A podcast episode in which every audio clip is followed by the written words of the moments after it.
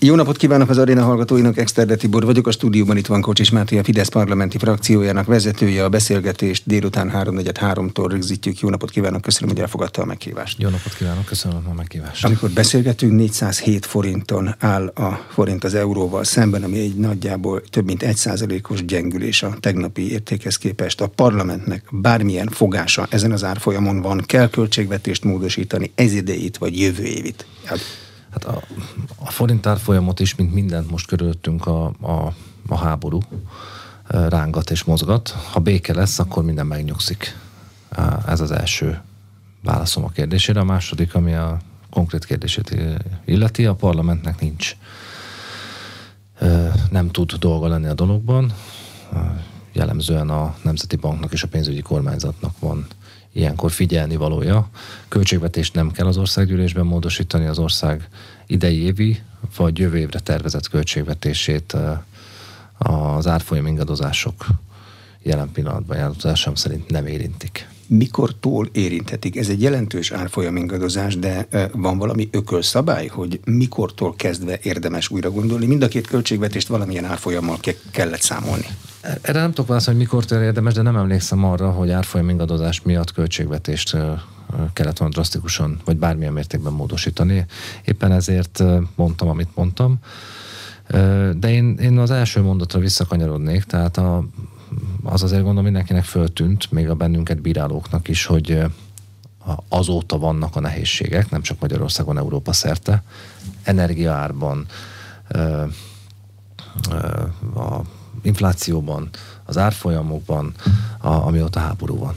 Tehát ez, mi ezért mondjuk, hogy ha béke van, akkor minden van, akkor nyugalom van, fejlődés van, gyarapodás van, háború van, akkor az van, amit most látunk Európa szerte, meg Magyarországon is. Csekkor közben stagnál, az ki a felét esélye a mi pénzünknek. Hát Pedig háború most, az rájuk is vonatkozik. Hát most, igen, de várjuk ki a végét. Tehát ezek nem, hogy nem mindig együtt mozgó hatások ezek. Hát ott, ott meg lehet, hogy most más probléma nagyobb, Hozzáteszem egyébként például más országokban szemben a mi országunkkal másképp alakulnak az energiárak, háromszorosan nőttek a rezsijárak, a benzinárak 8-900 forintot meghaladják jó néhány Európai Uniós országban, tehát ott meg azok a gondok. Tehát mindenhol máshogy, más ütemben, más módon jelentkeznek, akkor várjuk ki a végét. Nem tudjuk, hogy a háború meddig tart, nem tudjuk, hogy milyen hatással lesz mondjuk ősszel más pénznemekre, nem tudjuk, hogy az európai elhibázott szankciós politika az milyen további negatív hatásokat fog generálni. Tehát éppen az van, amit, amit mondunk, tehát lehet ezt sokfelől forgatni, a vége mindig ugyanaz,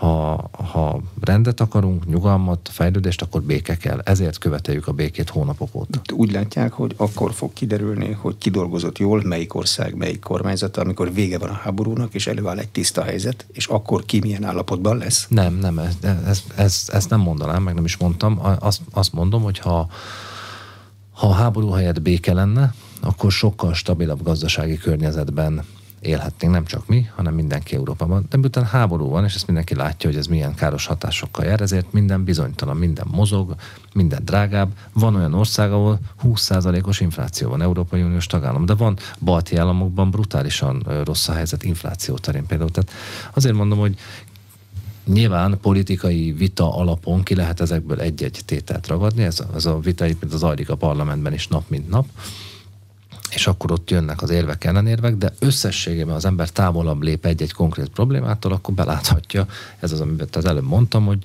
bizonyára mindenki emlékszik rá, hogy azóta vannak zűrök, vannak gondok, azóta van drágul minden, azóta nincsen nyersanyag, azóta nincsen kőolaj, azóta ö, nőttek meg a rezsijárak, miatt a háború van. Hmm. Tehát mi, mindent tönkre tesz. Ezt mondjuk január vagy február óta, hogy mindent tönkre fog tenni a háború. Béke, béke, béke drágulás már a háború előtt elkezdődött, már a Covid hát idején, hát amikor összeomlottak az ellátási nem láncok, már akkor neki indult. Nem volt ilyen mértékű, aránytalanul, összehasonlíthatatlan. Tehát a, azért a 2020-as, 21-es Covid időszak alatt mért inflációs mutatók nem csak nálunk, más Európai Uniós országban is messze elmaradnak a mostani inflációs számoktól. Miért éppen most gondolják, hogy össze kell vonni az európai parlamenti és az önkormányzati választást? Ennek egy szépen beállt rendszere látszik. Hát azt nem csak most gondoljuk, ez a vita, ez, ez a beszélgetés, ez, ez korábban kezdődött. Hát ugye spórol vele az ország 9-10 milliárd forintot. Más országokban van erre példa. Számos országban, talán éppen önöknél hallottam egy összefoglalót a, itt a rádióban, hogy más, hány más országban ö, van az úgy, hogy egy napon tartanak különböző választásokat, helyhatóságét, vagy Európa Parlamentit, helyhatóságét, vagy országgyűlését. Van erre példa, spórol vele az ország. Én nem látok ebben olyan nagy problémát. Én voltam egyébként, indultam önkormányzati választáson, háromszor meg is tiszteltek a választók azzal, hogy megválasztottak polgármesterüknek, és egyáltalán nem zavart volna, hogyha az történetesen egy napon van mondjuk az európai parlamenti választásokkal. Egyszerűbb, kevesebb kampány, kevesebb költség, kevesebb állami ráfordítás. Ha megerősítik a mandátumát valakinek az önkormányzatban, akkor nincs kérdés, akkor van egy masszív mandátum, mert újra választották, úgyhogy még egyébként le se járt a ciklusa. Mi van akkor, hogyha a riválisát választják meg, akkor ott párhuzamos mandátumok vannak? Vagy melyik a bénakacsa ilyenkor? Nem, hát egyik se, mert ugye aki hivatalban van, az, az október 1-ig hivatalban is marad. Tehát ha a hivatalban lévő polgármester elveszíti majd a polgármester választásokat, attól még október 1-ig ő marad hivatalban. Az utódja pedig azért nem tekinthető bénakacsának, hiszen ő nyerte meg a választást, tehát október 1 után ő lesz a polgármester. Hm. Akkor hogy fognak ők együttműködni? Nyilván, aki hát hivatalban van, az nem nagyon csinálhat már semmi eh, komoly dolgot, mert hát eh, nem őt választották meg. De egyébként még ő van hivatalban. Hát ugye most mit értünk komoly dolog alatt? Költségvetést nem csinálhat például. Hát Nagy beruházástól nem dönthet, mert hát már nem, nem is kell csinálniuk, mert az önkormányzatok május és október között nem csinálnak költségvetést. Tehát ez a probléma nincs. A nagy beruházás négy hónap alatt amúgy se érdemes csinálni, mert lehetetlen. De dönthet egyáltalán ilyenkor valamiről szól az önök fejében? Hát, hát hogy mi, van ez? Ugye Szerintem egyébként dönthet, hiszen a törvény szabályai vagy szavai szerint ő van hivatalban. De hogy szerintem itt a kérdés nem ez, inkább, ha jól értem, ahonnan ön is közelít ez a problémához, az egy legitimációs probléma inkább. A, ami inkább a választásokhoz kötődik, és nem az önkormányzati törvény szikár passzusaihoz. Az mert, világos, mert mandátuma van, addig, ameddig annak véget nem ér. Így van. Itt inkább az, az okozza az izgalmasabb kérdést, hogy kell-e korlátozni a még hivatalban lévő, de már választást veszített polgármesterek jogköreit arra három hónapra, ami még betöltik a hivatalt. Szerintem nem kell. Szerintem... De akkor a tisztességükön, meg a belátásukon fog múlni, hogy nyilvánvalóan hasonlítésre mondom a példát, ilyen a valóságban nem fordulhat elő, elkezdik kiszórni a pénzt, az általán. Hát, ugye ezt meg lehet csinálni teljesen törvényesen is, de mindenki tudni fogja, ezt egy légből kapott hát, példa a valóságban ilyen nincs. Bocsánatot kérek, de először is ezt meg lehet csinálni, mint ahogy láttuk 2010-ben, amikor Tallós István nyerte a főpolgármester választásokat, az akkori MSZP és SZDSZ, SZDSZ-es többség ezt két hét alatt is megcsináltam. Tehát ez nem kell négy Akkor mégiscsak van a valóságban ilyen. Hát van a valóságban ilyen, de most, most induljunk egy, tegyünk egy jó szándék, vagy jó hiszemű feltételezést, azért, hogy a magyar településeken a polgármesterek azért nem ilyenek. Jellemzően nem. Biztos, hogy lesz ilyen, de aki négy vagy öt évig vezetett egy települést, az én, én nem hiszem, hogy az utána azért, mert elveszíti a választást, akkor neki áll durván nem, nem tudom, pénzt szórni. Egyébként, ha meg olyan durván csinálja, hogy büntetőjogi következményei vannak, akkor ott igazából nem probléma van, hanem egy lehetőség. Politikai értelemben pedig mégiscsak akkor úgy néz ki, hogy helyes, hogy leváltották a választók. Tehát, hogyha egy ilyen ember vezette eddig a települést, akkor jó is, hogy nem ő vezeti majd ezen túl.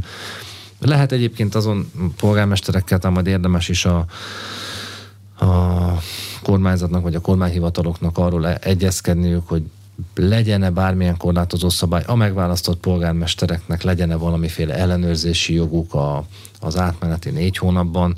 Ezekről lehet vitát nyitni, de én abban durva alkotmányossági problémát látnék, hogyha a mandátum lejárta előtt korlátoznánk a polgármesterek jogköreit, meg hatásköreit. Hát Ideértve a képviselőtestületekét is egyébként. De hát azt nyilvánvalóan, ha korlátozni akarnak, akkor azt csak törvényel lehetne megcsinálni az Igen, de szerintem az is, az is alkotmányállás lenne. Há, akkor Én viszont, ha nincs ilyen törvény, akkor egy kormányhivatal milyen alapon kezdene egyeztetést bárkivel, hiszen neki kell egy törvény, amely alapján ő felhatalmazást kap arra, hogy korlátozásról eh, egyezkedjen egy Igen, de nem a korlátozásról, magáról a probléma felvetésre mhm. beszéltem. Mm-hmm. Tehát ha, ha a polgármesterekben az önkormányzati választásokig van ilyen igény, hogy ezt tisztázni kellene néhány kérdést, akkor szerintem van még erre két év, hogy ezt megtegyék. Tehát le kell ülni egy asztalhoz, vannak önkormányzati érdekvédelmi szervezetek, települési önkormányzatok szövetsége, megyei jogóvárosok szövetsége, csomó önkormányzati szervezet, hát üljenek össze, akiket ez érint, és vitassák meg. Ha úgy szükséges, akkor tegyenek javaslatot a törvényhozásnak.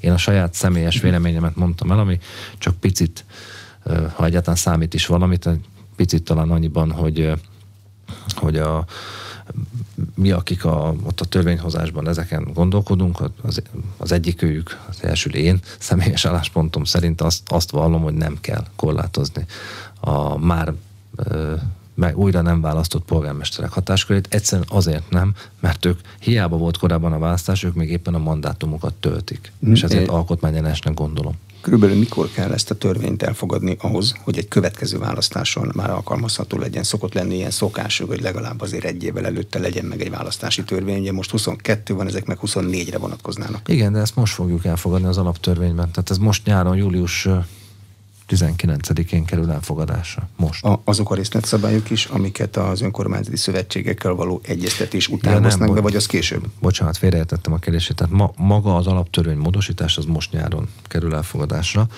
Ha szükségesek részletszabályok, akkor azokat célszerű még szerintem legkésőbb a, az őszi ülésszakban megcsinálni, de még egyszer mondom, szerintem nem kellene ilyen részlet. Világos, mindent világosan tisztáz a magyar önkormányzati jogrendszer. Ha ugyanakkor a következő választáson, ha elfogadják az alaptörvénymódosítást, meg a választási törvénymódosítást, lesz egy köztes ciklus. A 24-től megválasztott, ez egy négy és fél éves mandátumot fog nyerni. Igen, ez egy egyszerű alkalom. Egyszerű alkalom. 29-től akkor vissza fog állni az öt éves választási rendszerre az Európai Parlamentivel egyidejű választással, és onnan kezdve 5-5-5-5 így? Természetesen. És azt most kell szabályozni az alaptörvényben és a választási rendszerben, hogy az már automatikus. Hát a, tulajdonképpen automatikusnak tekinthető, hiszen az alaptörvény ki fogja mondani a fix választási dátumot, és miután ott már nem ütközünk bele abba a problémába, amiben 24-ben beleütközünk, hogy megrövidítünk korábban elnyert mandátumokra vonatkozó időtartamot, ezért automatikusnak tekinthető. Mi a logikája annak, hogy az önkormányzati meg a parlamenti mandátum hossza az más? Hiszen ebből a logikából akár az is levezethető volna, hogy célszerű volna azt egybe fektetni. Négy és az ötöt, hát négy, igen, négy, de... ötöt. Hát most gondolj bele, hogyha ebben a beszélgetésben most elhangozna, hogy a parlamenti ciklus is legyen öt éve, mekkora, mekkora csodálkozás lenne, nem gondolkodunk ebben. Egyszerűen azért nem, mert 1990 óta abban a rendben működik a magyar választási rendszer, hogy négy évente tartunk parlamenti választásokat.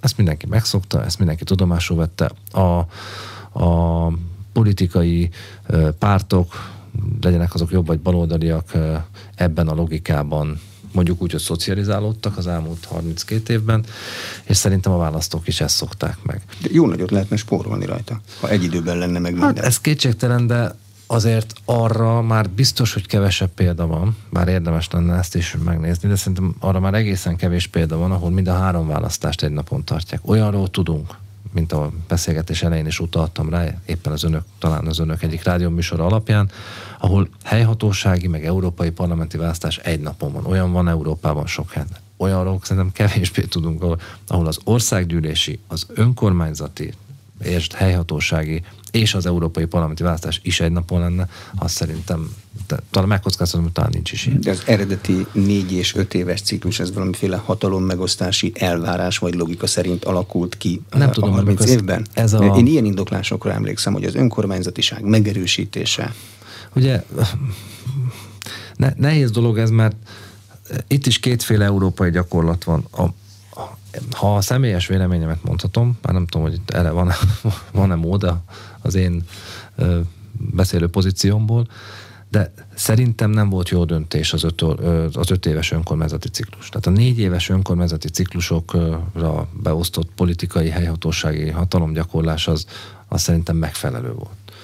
Ezt a jogalkotó megváltoztatta, szerintem mást is megszokta mindenki. Érdemi különbségtétel viszont lényegében nincs. Tehát szerintem, ha már így van, akkor maradjon is így. Tehát mindegy, hogy négy évig vagy öt évig polgármester valaki. Persze joggal tevődik fel a kérdés, hogyha a kormány csak négy évre kap, kap bizalmat, akkor Karácsony Gergely miért kap öt évre bizalmat? Vagy Tarlós István, vagy, Tarlós vagy bármelyik főpolgármester. Igen, igen, de sokan feltették ilyen-olyan éllel ezt a kérdést, de szerintem nem, nem releváns nem releváns dolog. Ráadásul az önkormányzati és az EP összevonása annyival is, vagy annyiban is logikus, hiszen mind az európai parlamenti képviselőket, mind az önkormányzati tisztségviselőket, képviselőket, polgármestereket 5-5 évre választjuk. Éppen ezért érdemes azokat egy napra tudni. Ettől külön válik az országgyűlési képviselők választása, akiket viszont csak négy évre választunk. Pedig a kérdés mindenütt ugyanaz, belpolitikai kérdésekben szoktunk választást csinálni, akkor is, hogyha európai parlamenti választásról van szó. Szerintem nem. Nem? Szerintem nincs így. Belpolitikai... Tipikusan az európai parlamenti választások, szerintem azok, ahol, ahol azért nagyon, és, és ahogy figyelem, ciklusról ciklusra egyre nagyobb súlya jelennek meg az európai viták. És most van bőven, tehát van belőlük dögivel az, azokból a témákból, amik messze elkerülik a belpolitikát, ellenben miután az Európai Unió egyre hogy mondjam, centralizáltabban működik, rányomják a bélyegüket a tagállamok lakóinak mindennapi életére is. Tehát szerintem most már vannak jó európai parlamenti viták, és nem, nem hiszem, hogy ez mindig belpolitikai élő vagy fősodratú lenne. Sokkal színesebb lesz a kampány, mert egy politikai erőnek egyszerre kell egy önkormányzati élő kampányt folytatnia, meg egy ennél elemelkedettebb európai parlamenti, inkább identitás problémákkal foglalkozó kampányt, és mindezt egy-egy mondatban. Hát igen, de aki az a párt, amelyik erre nem képes, az ne olyan választáson.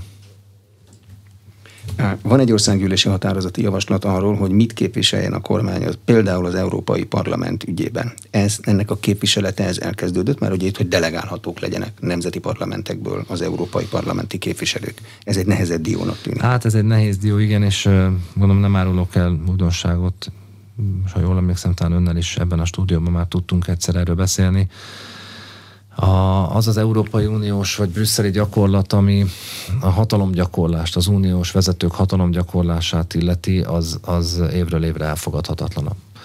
E, persze van ennek egy olyan éle is, amire ön utalt a kérdésében, hogy hát a, a nemzeti parlamentek befolyása, súlya, úgy, úgy általában a tagállamok nemzeti karakterének a, a sorvasztása az önmagában is elutasítandó a mi véleményünk szerint de az Európa jövőjéről szóló vitasorozat és az abból eredő országgyűlési határozati javaslat, ami most a parlament előtt hever, az éppen arra a problémára világít rá, hogy, hogy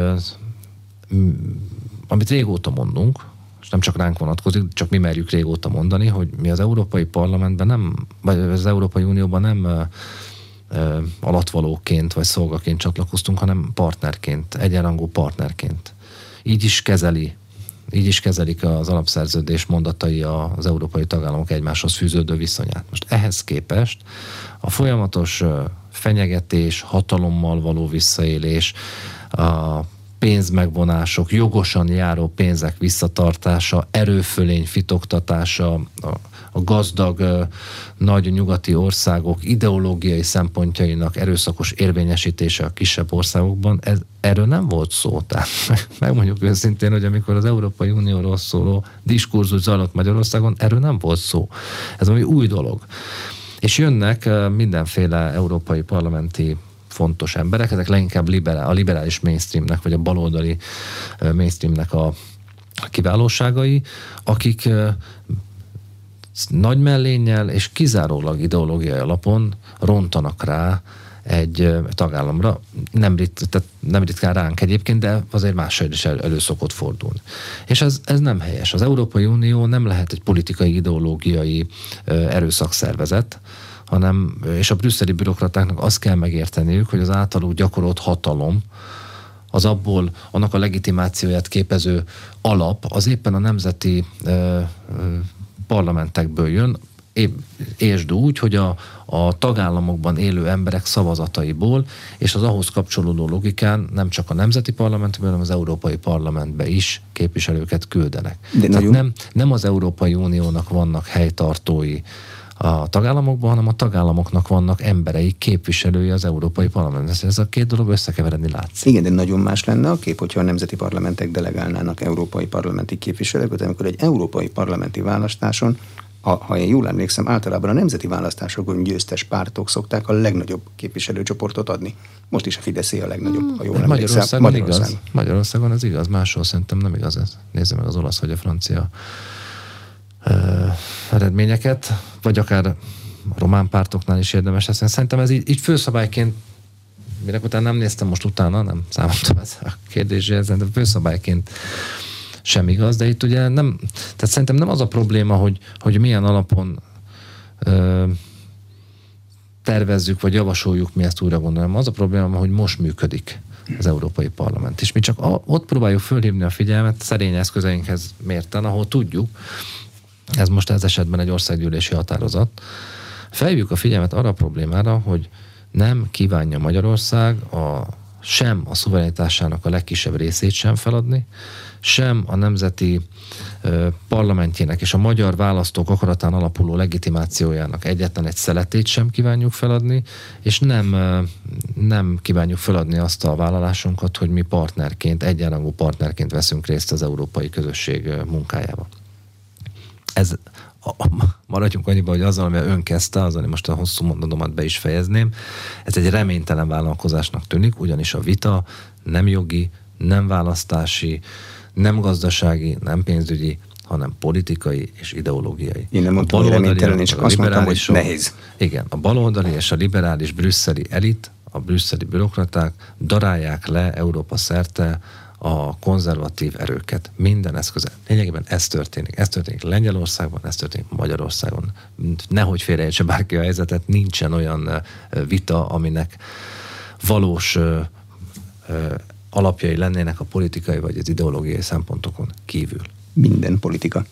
Lényegében. És minden igen. ideológia. És minden ideológia, és a baloldali liberális brüsszeli elit ezt érvényesíti is kő keményen. Er, er, mi ezzel számolunk egy évek óta, de hát így zajlik az önök szem előtt, tehát bárki láthatja. Mi a célja a, a, a, a mi parlamentünkben a frakciók közötti átjárás könnyítésének? Ez korábban egy fél éves kiüléssel járt. Hát ugye most egy új választási szisztémát választottak az ellenfeleink, ez pedig a közös lista volt.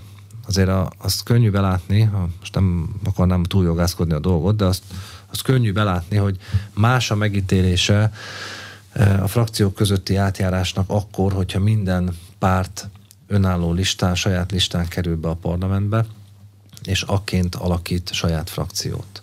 Tehát más a jogi helyzet, mint akkor, amikor ezek a pártok nem indulnak a választáson, hanem egy választási szövetségként tömörülnek. És éppen ezért gondoltunk arra, talán ferebb a dolog, hogyha ha már egy választási listán indultak a baloldal pártjai, és egy listán szereztek mandátumot, míg mondjuk 14-ben, 18-ban több listán szereztek mandátumot, akkor a frakciók közötti átjárás is könnyebb legyen. 18-ban az ezt ellenző szabályt azt lényegében azért kellett meghozni, pontosabban 2020-ban, mert 2018-ban is már visszaéltek a frakció alakítás lehetőségével. Ha nem emlékezne bármelyik kedves hallgató, akkor elmondom, hogy a 2018-as parlamenti alakulásnál a párbeszéd nevű mini pártnak nem volt összesen csak három képviselője, tehát nem voltak meg öten úgy hidalták át, hogy mégiscsak hozzájussanak a nem kis összegű frakció támogatáshoz egyébként. Úgy lettek öten, hogy először megkérték Mellár Tamást, aki akkor saját állítása szerint nagyon független volt, és nem akart párthoz csatlakozni, mégis megkértük, hogy csatlakozzon, majd a szocialisták valami belső pénzelszámolás keretén belül kölcsönadták a Burán Sándort a párbeszéd frakcióba. És így lett a párbeszédnek öttagú frakció. Tehát teljesen nyilvánvalóan visszaértek a joggal, akkor Szabó témáik, meg Tordai Bencék csak azért, hogy hozzájuthassanak a párt támogatásokhoz, vagy frakció támogatáshoz. És ezt megkívántuk akadályozni. Most ugye merőben más a jogi helyzet, mint mondtam, most nem több listás bekerülés van, hanem egy nagy tömbbe indultak, éppen ezért, miután a választók, és mindent érdemes oda visszavezetni, hogy a választói akarat mire irányulhatott, a most áprilisi választásokon a választói akarat nem irányulhatott másra, csak a lista, a közös baloldali lista ha úgy tetszik a gyurcsány lista, mandátum szerzését. Tehát a választóknak nem volt most módjuk szocialistára szavazni, LMP listára, a párbeszédre, DK-ra, Momentumra, Jobbikra, csak egyben volt mód. Viszont ha csak erre volt a választóknak módjuk, akkor innentől kezdve egészen más, hogy más annak az értelmezése, hogy ki melyik frakcióba ül, hiszen világos mandátumot nem kapott a képviselő arra, hogy ő most a Jobbik frakcióba kell, hogy üljön, hanem a listán belül nagyobb mozgásteret kell engedni nekik, hmm. szerintem. Kis cinizmussal mondhatnám azt is, hogy a Fidesz megkönnyíti Gyurcsány Ferenc szívó hatásának érvényesülését, mert nem lesz benne a fél éves kiülési gát? Hát miért Gyurcsány Ferencnek van még mindig uh, szívó hatása a bal oldalon? Kis cinizmusai meg föltenném ezt a kérdést, hogy ez az nem a mi problémánk, hogy 2006 óta még mindig ugyanannak a Gyurcsány Ferencnek van ereje a bal oldalon. Ez, ez nem a Fidesz gondja. Az látszik, hogy a rezsi és honvédelemre több jut a költségvetésben, mert ezek új alapok. Valamire jut kevesebb? Hát egyelőre ugye a jövő évi költségvetés megalkotásánál a fő cél az volt, hogy a legnagyobb mértékben megőrizzük azt, amink van. Az ország, amit az elmúlt 10-12 évben gazdasági teljesítményben nyújtott, az talán egészen páratlan, vagy kiugró. Most olyan időket élünk, hogy a legfőbb feladat, hogy ezeket az eredményeket megvédjük. Ez az első fontos állításom. A másik, hogy olyan ágazatokból, amelyek az ország gazdaságát, a családok mindennapja, tehát az ország gazdaságát pörgetik, a családok mindennapjét könnyebbé teszik, a vállalkozások működését könnyebbé teszik, ezekben a szektorokban, a területeken nem történik változás. Tehát megmaradnak a Európában is kiugróan magas családtámogatások, sőt, tovább bővülnek, megmaradnak a vállalkozás sokat segítő adókedvezmények, adócsökkentések, nem lesz olyasfajta adóemelés, amit a baloldal vizionál, amelyek egyébként a vállalkozások érdekeit vagy pénzügyi szempontjait sértenék. Megmaradnak azok a azok az intézkedések, amelyekkel védtük a családok mindennapjait, például a rezsicsökkentés, és itt ugye maga a nagy feladat is eljött a mondandómnak a közepe felé, a rezsi védelemre kell a legnagyobb összeget fordítani. Ugye a, az elhibázott brüsszeli szankciós politika és a háború okozta válság, ideértve a háborús inflációt, ideértve az energiaválságot is, az nagyon nehéz helyzetben hozott bennünket. Azt tudni kell, hogy a, a magyar háztartások, ha nem részesülnének a rezsivédelemben, akkor a, ma egy, mondjuk egy 22 ezer forintos rezsi az 100-101 ezer forintra nőne. Ha piaci árat kellene kifizetni, itt jegyzem meg, csak olyan memória frissítésként, hogy a választási kampányunkban nem egy, nem két olyan baloldali szereplő volt az április előtti időszakban, ideértve Márkizai Péter, Karácsony Gergelyt, akik többször érveltek amellett, hangosan, nyíltan, hogy a rezsicsökkentés egy hülyeség, azt el kell törölni, és a piaci árat kell mindenkinek fizetni. Most nagyjából itt van a küszöbön, hogy ez mit jelentene. Csak ki kell nézni az ország határokon kívülre. Van olyan ország, ahol ötszörösére emelkedett a rezsier. Gondoljanak bele, a majd, hát, mondjuk egy magyar családnak mondjuk 50 ezer forint a rezsie, képzelje el mindenki, hogy ez 250 ezer forint jövő hónaptól. Na most a legnagyobb feladat, ez, költségvetésileg is ez a legnagyobb feladat. Ez egy ez egy 800-900 milliárd forintos ö, ö, produkció, és ennek a finanszírozására vontuk be az extra profit adót, és ez a válaszom maga. Tehát csak az, csak azt szeretem volna mondani a kérdésére, hogy miután bevontunk új forrás az extra profit adó formájában a rezsi védelem finanszírozására, ezért nem kell elvenni más területekről ennek megfelelő összeget. Gondolkodott azon a kormány valaha, hogy a rezsi csökkentéssel érintett kört valahogy differenciálja? A rezsi csökkentett árammal való hatalmas ház meg medencefűtés problémájára gondolok. Ugye a, a lakosságét nehéz, nehéz differenciálni. Ki mondja meg, hogy ki mire használja, nem lehet bemenni a házba? Hát egy, egyrészt meg, meg, meg ugye nagyon nehéz meghúzni azokat a határvonalakat, hogy, hogy mi számít mondjuk túlzónak. Szokta a baloldal mondani a parlamentben, hogy vannak a, a túl, túlzott jólétben élő magyarok. Először is szerintem lényegében, hogy ki miből keresi a kenyerét, az, azzal a politikának nem kell foglalkozni, ameddig az nem bűncselekményből történik. Másodszorban meg, tehát a politikai vitának ez az a része, ami szerintem rossz társadalmi következményekhez vezet. Mi egymásnak ugrasztja az embereket? Hát, Elkezdik az emberek nézegetni, hogy lényegében más... igen. Uh-huh. Lényegében igen, ezért mi azt mondjuk, szerintem helyesen, hogy a, a, a lakossági rezsitámogatásoknál nem kell differenciálni. Nem kell. Az mind, mindenkinek a saját léptékéhez mérten jár. Egyenlő arányban a saját életminőségéhez mérten. Ugye a 2020-21-es Covid járvány alatt változtak a rezsicsökkentés szabályok, akkor kerültek bevonásra az önkormányzatok átmenetileg de lényegében az rezsicsökkentés eredeti célja is a lakossági rezsicsökkentés volt. Nem a vállalati, nem az ipari, nem az önkormányzati, hanem a lakossági. Éppen ezért ezt akarjuk minden körülmények között fenntartani, továbbá annak a százezer kisvállalkozásnak a rezsicsökkentését, ahol egyébként a vállalkozás mérete vagy léptéke nem engedi meg azt, hogy egyik napra a másikra ilyen drasztikus változáson menjenek át. És ebből persze, most visszatérve a kérdésére, az következik, hogy a jövő évi költségvetésben számolnunk kell, mint hogy számolunk is a honvédelem és a rezsivédelem költségvetésében olyan alappal, egy olyan rezsivédelmi alappal, amelyik megteremti ennek a finanszírozást, mert a végén ezt valakinek ki kell fizetni, és ezt a magyar állam magára vállalt, hogy ne a magyar családoknak, a magyar ö, embereknek kelljen.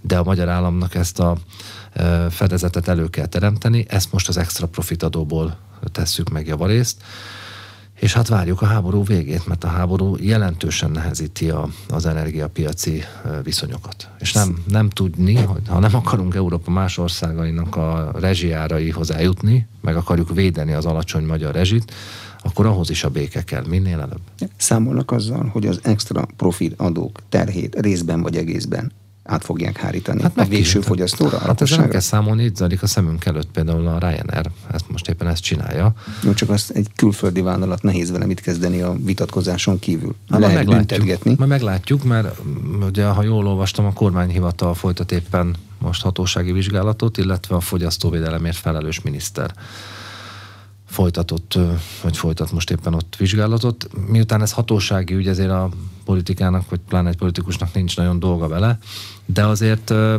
ugye két dologra felhívnám a figyelmet. Az első az, hogy a, a jogszabályokat azt Magyarországon a külföldi vállalatoknak is be kell tartani. Ez, ez, ez nagyon megható, hogy ők külföldi vállalat, de attól még a jogszabályok rájuk is vonatkoznak.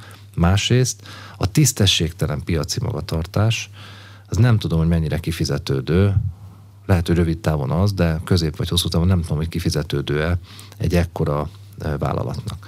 Márpedig azt szerintem lényegében ma mindenki látja Magyarországon, hogy van egy, e, egy repülős társaság, amelyik egyébként extra profitra, brutálisan nagy pénzt keres Magyarországon, extra profitra tesz szert. Ezt ők vitatják, azt mondják, mi? hogy soha ilyen rosszul nekik nem ment, mert hogy lefele megy az ágazat, mert Covid járvány, nincs utas, tehát színes a vita.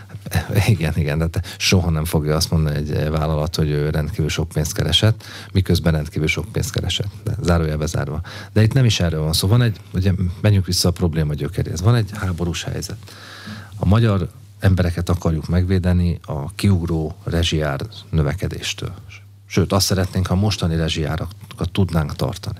Ehhez meg kellett keresni a kormánynak olyan szektorokat, olyan területeket, ahol extra profit keletkezett, van, ahol éppen a háború miatt keletkezik extra profit. Ezeket az extra profitokat elvonja a kormány, és azt mondja, hogy a profitot, nem félrejtésen, nem, a profitot nem vonjuk el a profitot tartsa meg a vállalat, keressen, hiszen üzleti gazdasági tevékenységet folytat. Keressen pénzt, nincs abban semmi rossz, azért, azért jött létre, hogy pénzt keressen. De az extra profitot a háborús helyzetben elvonom kettő évig, hogy meg tudjam védeni a magyar embereket. Tehát pénzt keresni, most is keresnek pénzt ezek a vállalatok. Csak a kiugróan magas extra profitot nem, nem, nem tudják megkeresni. Persze majd ezt is a két év múlva helyre kell állítani, de miután senki nem vak, ezért igazán láthatnák, hogy most van egy rendkívüli helyzet világszerte, de Európa szerte mindenképpen Magyarországon meg pláne. És e, a keleti határainkon háború van, a déli határainkon meg migrációs nyomás. Ilyen szempontból egy nagyon nehéz e, e, helyzetben. Tehát geopolitikailag egy óriási e, kihívással most mi éppen tartózkodunk, mert keletről és délről is két típusú veszély fenyeget, és kétféle nyomás van rajtunk. Ez, az Ez költségeket generál. És akkor nem beszéltem az elhibázott brüsszeli szankciós politikáról, ahol még mindig nem vették észre a bürokraták, a brüsszeli elitnek a tagjai, hogy az, azok a szankciók, amiket ők javasolnak, azok nagyobb kárt okoznak az Unióban, meg a tagállamokban, mint Oroszországban. Hát igen, ezeket a szankciókat az olaj kivételével a magyar kormány is megszavazza az egység érdekében. Hát ugye ezek a viták, ha le lennének zárva, akkor most valószínűleg nem kerülne ez az egész téma itt szóba. Az a problémánk, hogy nem tudjuk, hogy a szankciók iránti vágyakozás az európai vagy brüsszeli vezetés valamennyi tagjában elmúltak-e. Mert ha visszaemlékszik, az különböző embargós szankciók és, szankciós és egyéb javaslataikat hetente szokták felújítgatni, és újabb-újabb lendületet adni neki, és kitalálni egy még hajmeresztőbb ötletet az egy héttel korábbinál. Tehát ha úgy lenne, hogy ön mondja, akkor nyugodtak lennénk. De a vezetékes olaj az egy eldöntött ügy, nem? Hát majd meglátjuk. Még mindig nem eldöntött? Majd meglátjuk. Én, én, én attól tartok, hogy az Európai Unióban, a brüsszeli elitben ülnek emberek, akik vagy valami más nemzetközi összefüggésből eredő megfontolás alapján, vagy a saját hülyeségük alapján, de mindig valamiféle orosz, Oroszországgal szembeni bosszút vagy szankciót akarnak, miközben, még egyszer mondom, a probléma már önmagában a, nem ez, hanem az, hogy nincs átgondolva, hogy ezek a szankciók hol fognak nagyobb kárt okozni. És mi ettől akarjuk Magyarországot megóvni. Ennek az anyagi terheitől a magyar embereket. Az extra profit adók kivetése ez teljes egészében hazai nemzeti hatáskör, vagy olyan, mint annak idején az étkezési utalványok ügye volt, ahol lehetett menni bíróságra, és lehetett nyerni Magyarország ellen kártérítést? Én nem hiszem, hogy, hogy ebben lehet Magyarország ellen nyerni. Ez, ez, ez szerintem vitán felül áll, hogy ez, ez nemzeti hatáskörben kivethető. Mert egy adó, és az adó az nemzeti hatáskör. Hát én, most, amiről mi beszélünk, én azt gondolom, hogy igen, és én, én ezt helyesnek is tartom. Hozzáteszem, hozzáteszem, hogy hogy más európai ország, uniós országok is már kacérkodnak a gondolattal. Mindig így szokott lenni, hogy Magyarország csinál valamit, akkor jól leszidnak bennünket érte, meg kapunk egy intőt, valami vagy egy Sargentini, vagy egy Tavares, vagy valami nevű tanárnéni ír egy, egy intőt nekünk, majd eltelik egy pár hét, és pár hónap, és mások is elkezdik ugyanazt. Ez, ez, pontosan ez történt a multikat terhelő különadóknál. 2011-ben emlékezzenek vissza, két év múlva már többen bevezették, még a franciák is. Ugyanezt történt a határvédelem kérdése, amikor kerítést építettünk, jól leszittak minket, mi voltunk a rossz fiúk, meg a rossz emberek, meg a rossz Magyarország, aztán mindenki más is elkezdett kerítést építeni. Ugyanezt történt a Covid idején a vakcina beszerzésekkel, ott is uh, magyar utat jártunk, a magyar emberek szempontjait, ott is leszíttak minket, és most is pontosan ugyanezt fog történni. Hm. Két éves. Az ársapkák is két éves rendszerben fognak működni? Az ársapkáknál ugye úgy vagyunk, hogy a a kamat stop és a hitelmoratórium december 31-ig marad, a jelen szabályozás szerint. A, az élelmiszer ástop és a benzinástop pedig október 1-ig. Ugye ezeknek a meghosszabbításáról a kormány fog dönteni, nem a parlament. üzemmódban. E, igen, értemszerűen, nem a parlament, és annak alapján fog dönteni a kormány erről, hogy fennállnak-e még az ennek, ezek fenntartásához szükséges feltételek. Tehát baj van-e még, vagy nincs, így tudnám lefordítani egyszerűen. Tehát Nem az lesz a fő szempont, hogy van-e elég anyag. Mert az üzemanyagból is kevés van, meg Igen. például a broiler csirkések azt mondják, hogy már Szlovákiából hoznak be, mert egyszerűen nem tudnak annyit termelni. Igen, ezt próbáltam az előbb körülírni, ezt, amit ön feszeget, azzal a, azzal a mondattal, hogy, hogy a feltételek fennállnak-e. Tehát szükséges-e, fenn lehet-e tartani, szükséges-e fenntartani, és, és fent tudja az ország tartani.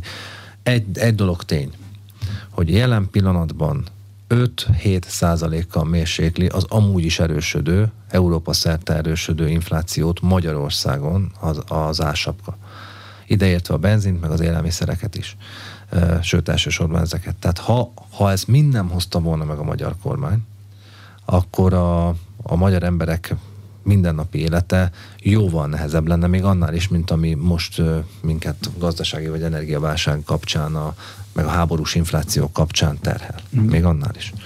Nincs olyan nagyon messze az év vége. Készülnek arra, hogy hogyan kell kivezetni ezeket a rendszereket, mert Magyarország azért olyan, hogyha meghallja valamilyen kedvező állapot megszűnését, akkor pánikvásárlások szoktak elindulni. Volt az üzemanyagnál most is ilyen. Hát igen, meg a Covid-nál is volt Meg ilyen. a Covid-nál is volt ilyen. WC papírt vittünk haza 40 gurigát. Igen, meg lisztet, meg, meg olajat, meg alapvető élelmiszereket. Minek után nem, nem vagyok a kormánytag, én a parlamentben ülök, ezért csak a véleményemet tudom mondani, és kérem, hogy akként is kezeljék, mert nem, nem tudom, hogy a kormány milyen döntést fog hozni. Szerintem ezek a döntések mindaddig fenntartandók, fent kell tartani, ameddig védi a magyar embereket olyan új terhek megjelenésétől, amelyek aránytalanul megnehezítenék a mindennapjaikat. Magyarul, ha béke lenne, ha nem lenne háború, ha nem szabadulnának el a, az energiárak, ha nem lenne háborús infláció, akkor ki lehetne ezeket vezetni, hiszen nem veszélyeztetné egy extra nagy költség megjelenése a magyar családokat. De amíg amíg nincs béke, amíg háború van, amíg öntik az olajat a tűzre, amíg a világ forrón körülöttünk, és sajnos nem tudjuk, ez meddig tart, addig minden eszközzel meg kell próbálni védeni a magyarokat. És ezért mondtam azt, hogy meg a magyar háztartásoknak a költségeit is. És ezért mondtam azt, hogy október egyig vannak most ezek a döntések hatályban, ennek a meghosszabbításáról a kormány dönt, és szerintem szeptember körül meg is fog történni. Az akkori állapotot kell majd megnézni, hogy ezeket fenn kell-e, szükséges-e, lehet-e, tudjuk-e, vagy muszáj-e tartani. És ez, és ez szerintem még egy három hónapig mérlegelendő kérdés. Azt mérlegelik-e, hogy ugye a kormány politikájának középpontjában hosszú ciklusok óta a családi adókedvezmény és a családtámogatások rendszere van. De ezeket az összegeket, amelyek nagyon nagyoknak tűntek az első pillanatban, 10 millió, 20 millió, 10 millió szabad felhasználás, egyrészt a piaci áremelkedés az ingatlanoknál, másrészt az inflációnál kezdi megenni. Egy jelentős részét már meg is ettek. Igen, ez, a, ez megjelenik a közbeszédben, ez, amit ön, ön mond, sőt a politikai diskurzusokban is. Most, most nincs itt annak az ideje, hogy a korábbi családtámogatási rendszer esetleg ide citálható részeit megvitassuk. Most még egyszer mondom, mert nem akarok fixáltnak tűnni, de sokkal nagyobb bajok vannak annál, mint hogy évekkel ezelőtt adtunk-e 10 millió forintos szabad felhasználású összegeket a család alapításhoz vagy házépítéshez. Szerintünk ez az összefüggés nem olyan jelentős, mint amekkorát jó néhányan tulajdonítanak. Neki nyilván ön is azért idézte most ide, mert ez a, ez a vita ez zajlik. Sokkal nagyobb jelentősége van annak, hogy a, a, tud-e működni az ország energiállátás szempontjából, megmarad-e a családok könnyített rezsiterhe, és Magyarország békéjét és biztonságát meg tudjuk -e őrizni. Most ez, ez, ezek a fő feladatok. Fontossági sorrendben. Persze, minden más csak e, ezután vagy ebből következik. A vármegyék és a főispánok, ezek mennyire fontos problémák? Itt kialakult még a kormánypárton belül is egy vita, Lázár János korábbi kijelentését idézte ki, azt mondja, hogy aki vásárhelyi környékén zsellér volt, annak nem biztos, hogy az ispán szó az jó csengésű az ispán, vagy főispán fogalmának visszavezetésére Varga miniszter úr egyik javaslatában tett javaslatot, vagy egyik mód, törvényi módosító javaslatában tett indítványt. A, hát ugye ez egy történeti dolog, ez, ez, egy, igazából egy szimbolikus dolog, gyakorlati jelentősége nincs. Az a fajta szimbolikája, amit Lázár képviselő úr is feszeget, az, az meg lehet neki. A, a, vármegyéknél talán egyszerűbb a helyzet. Ugye a vármegye az egy alaptörvénymódosítás, ez szintén az alaptörvényt érinti, magam voltam az előterjesztő egyébként. Ott ugye egyszerű a helyzet, Szent István kialakított egy közigazgatási struktúrát Magyarországon, egyébként elsőként a kontinensen, egy jól működő közigazgatási struktúrát, egy olyat ráadásul egészen majdnem egyedülálló módon, amelyik a lényegében a mai napig is fennáll. Tehát ez egy, a, az a közigazgatási rend, amiben mi élünk, az egy ezer éves rend. Csak a területünk csökkent De, jelentősen. Hát igen, arról semmit tehetünk. De most visszatérve a dologra, hogy egy, egyetlen egy probléma ütött be ezer év alatt, hogy 1949-ben a kommunisták fényt kaptak, és úgy döntöttek, hogy felszámolják ezt a tradíciót. Meglepő egyébként, és az nem csak a vármegyékre utalnék vissza, hanem a főispános kérdésére is, mert például Jugoszláviában nem zavart senkit, sőt a mai napig sem zavar senkit, hogy zsupánnak hívják az állam embereit a, a, a decentralizált közigazgatási egységek élén. Sőt, talán Szlovéniában is. Tehát még, a, még Tito Marsalt sem zavarta. A magyar kommunistákat valamiért nagyon zavarta a Vármegye rendszer, ezért a Vár szót elhagyták, és megyének hívták. Tehát lényegében, ha belegondolok, ez egy szimbolikus vita. Én azt gondolom, hogy az ezer éves államiságunk meg a alkotmánytörténeti szempontjaink figyelembe vételével helyes, hogyha nem a kommunista ut- utat követjük 2022-ben, hanem visszatérünk ahhoz, ami 950 évig jó volt. Megjegyzem, még Kumbélát sem zavarta egyébként, Kumbéláikat sem zavarta a vármegyerendszer. 49, 1949-ben törölték el ezt a megnevezést. 2022-ben pedig visszaállítjuk, felhívva a figyelmet egyébként az alkotmányos vívmányainkra is arra a történelmi hagyományra, ami tényleg páratlan Európában, és büszkék vagyunk egyidejűleg a Szent Istváni közigazgatási rendszerünkre. Szerintem ez a kisebbik probléma. A főispán kérdése az nagyobb vitát idézett elő, Varga miniszter úr javaslatából kifolyólag, ami hát hogy mondjam, én értem Lázár képviselőnek is a szempontjait. Egyrészt szerintem ugye a mi hogy mondjam, belső politikai szokásainknak megfelelően ezeket a vitákat célszerűbb belül lefolytatni. Jó, de ezt ő korábban mondta, nem a mostani javaslatra reagálva, csak visszaidézték, mert az internet mindent megőriz. Igen, én ezt, ezt, ezt én tudom, ott voltam, végigcsináltam, ezzel együtt mondom, amit mondok. A, a másik pedig az, hogy a, a főispánoknál is ugye azt kell látni, hogy lényegében teljesen mindegy, hogy, hogy minek nevezzük, ugye kik a főispánok? Amióta Magyarország Magyarország, azóta a főispánok képviselték az államot, az állam képviselői tulajdonképpen a megyékben. Ez mindig is így volt. Most is azok. Most éppen kormány megbízottak, meg kormányhivatal vezetőknek hívjuk őket, de ők a centralizált hatalmat képviselik a megyékben. Ugye a megyei közgyűlések pedig a decentralizált hatalomnak a terepei. Ezt ott helyben választják választásokon. Hát a megyei közgyűlési képviselőket helyben választják. Tehát az állam is megjelenik egy megye vezetésében, és a, és a decentralizált hatalom is, a, és az önkormányzat, a megyei önkormányzat.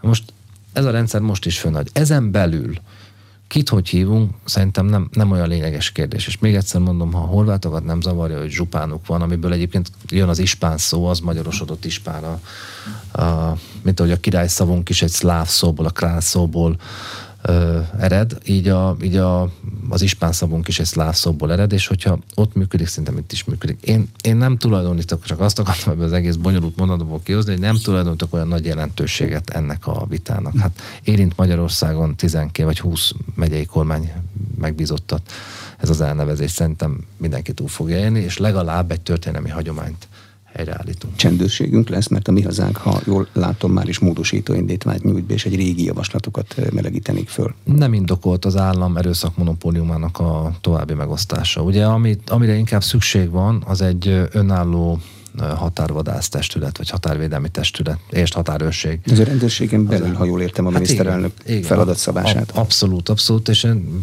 érdekes, és egyébként izgalmas történelmi vitát lehetne nyitni a csendőrség szükségességét illetően is, de egyáltalán nem aktuális ez a kérdés. Sokkal nagyobb, sokkal inkább aktuális ez a kérdés, hogy megőrizve a rendőrségnek, mint testületnek az egységét, az állam erőszakmonopóliumának az egységét, felállítani a rendőrségen, vagy most a belügyminisztérium irányítása alatt egy olyan szervezetet, amelyiknek a főállása a határvédelem. Egyszerűen azért, és ez biztos bizony minden hallgató reményem szerint egyet fog vele érteni, mert az nem megy, amire már utaltunk, hogy nekünk egyszerre kell figyelnünk a déli határon fokozódó migrációs nyomásra, új veszélyességi fokozatra kapcsolva. Egyébként most már lövöldöznek, meg egymással lövöldöznek, éles lőfegyvereket használnak, tehát a magyar katonáinknak és honvédeinknek egyszerre kell helytállni a déli határon, megfékezni a 100-150 ezres éves lélekszámú migrációs nyomást, és a keleti határon közeleg egy, egy háború. Nem tudjuk, hol áll meg. Bízunk benne, hogy megáll, még Kárpátalján túl,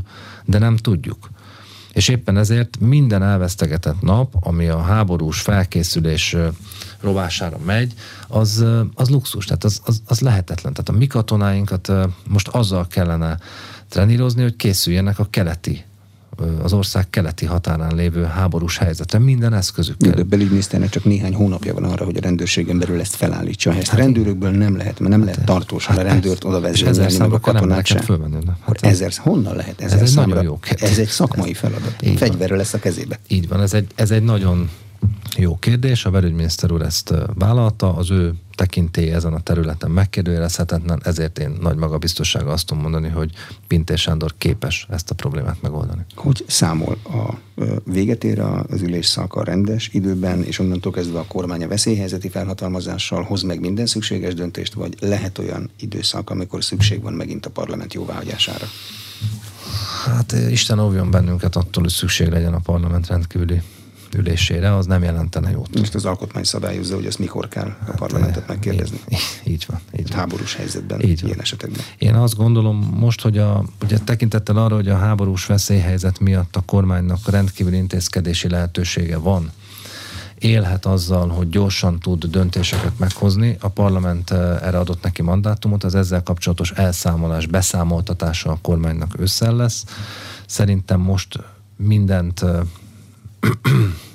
minden olyan szükséges döntést meg, meg tud hozni a kormány, amely kell a, a gyors cselekvéshez.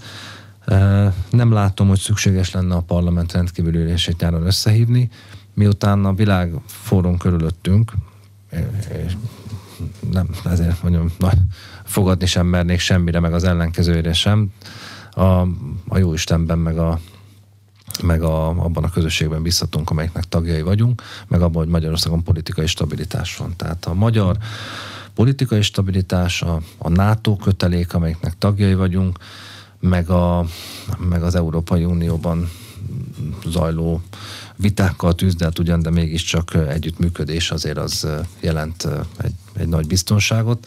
Ezzel együtt Szerintem nincs ma ember, aki meg tudná mondani, hogy 2022. december 31-én éppen hol tartózkodnak majd az orosz katonák, vége lesz az ukrajnai háborúnak, vagy sem, mit lépnek majd az, az amerikaiak, mit lépnek a britek, tehát egy bizonytalan, veszélyes világot élünk, és éppen ezért van nagy szükség arra, hogy az előbb említett stabilitás meg legyen, meg meg arra, hogy az embereket minél inkább megóvjuk a háború hatásaitól, ideértve a fizikai biztonságra vonatkozó hatásokat is, meg az anyagi biztonságra vonatkozó hatásokat, rossz hatásokat is. Köszönöm a tájékoztatást. Kocsis Máté, a Fidesz parlamenti frakció vezetője volt az Aléna vendége, a műsor elkészítésében Módos Márton főszerkesztő vett részt.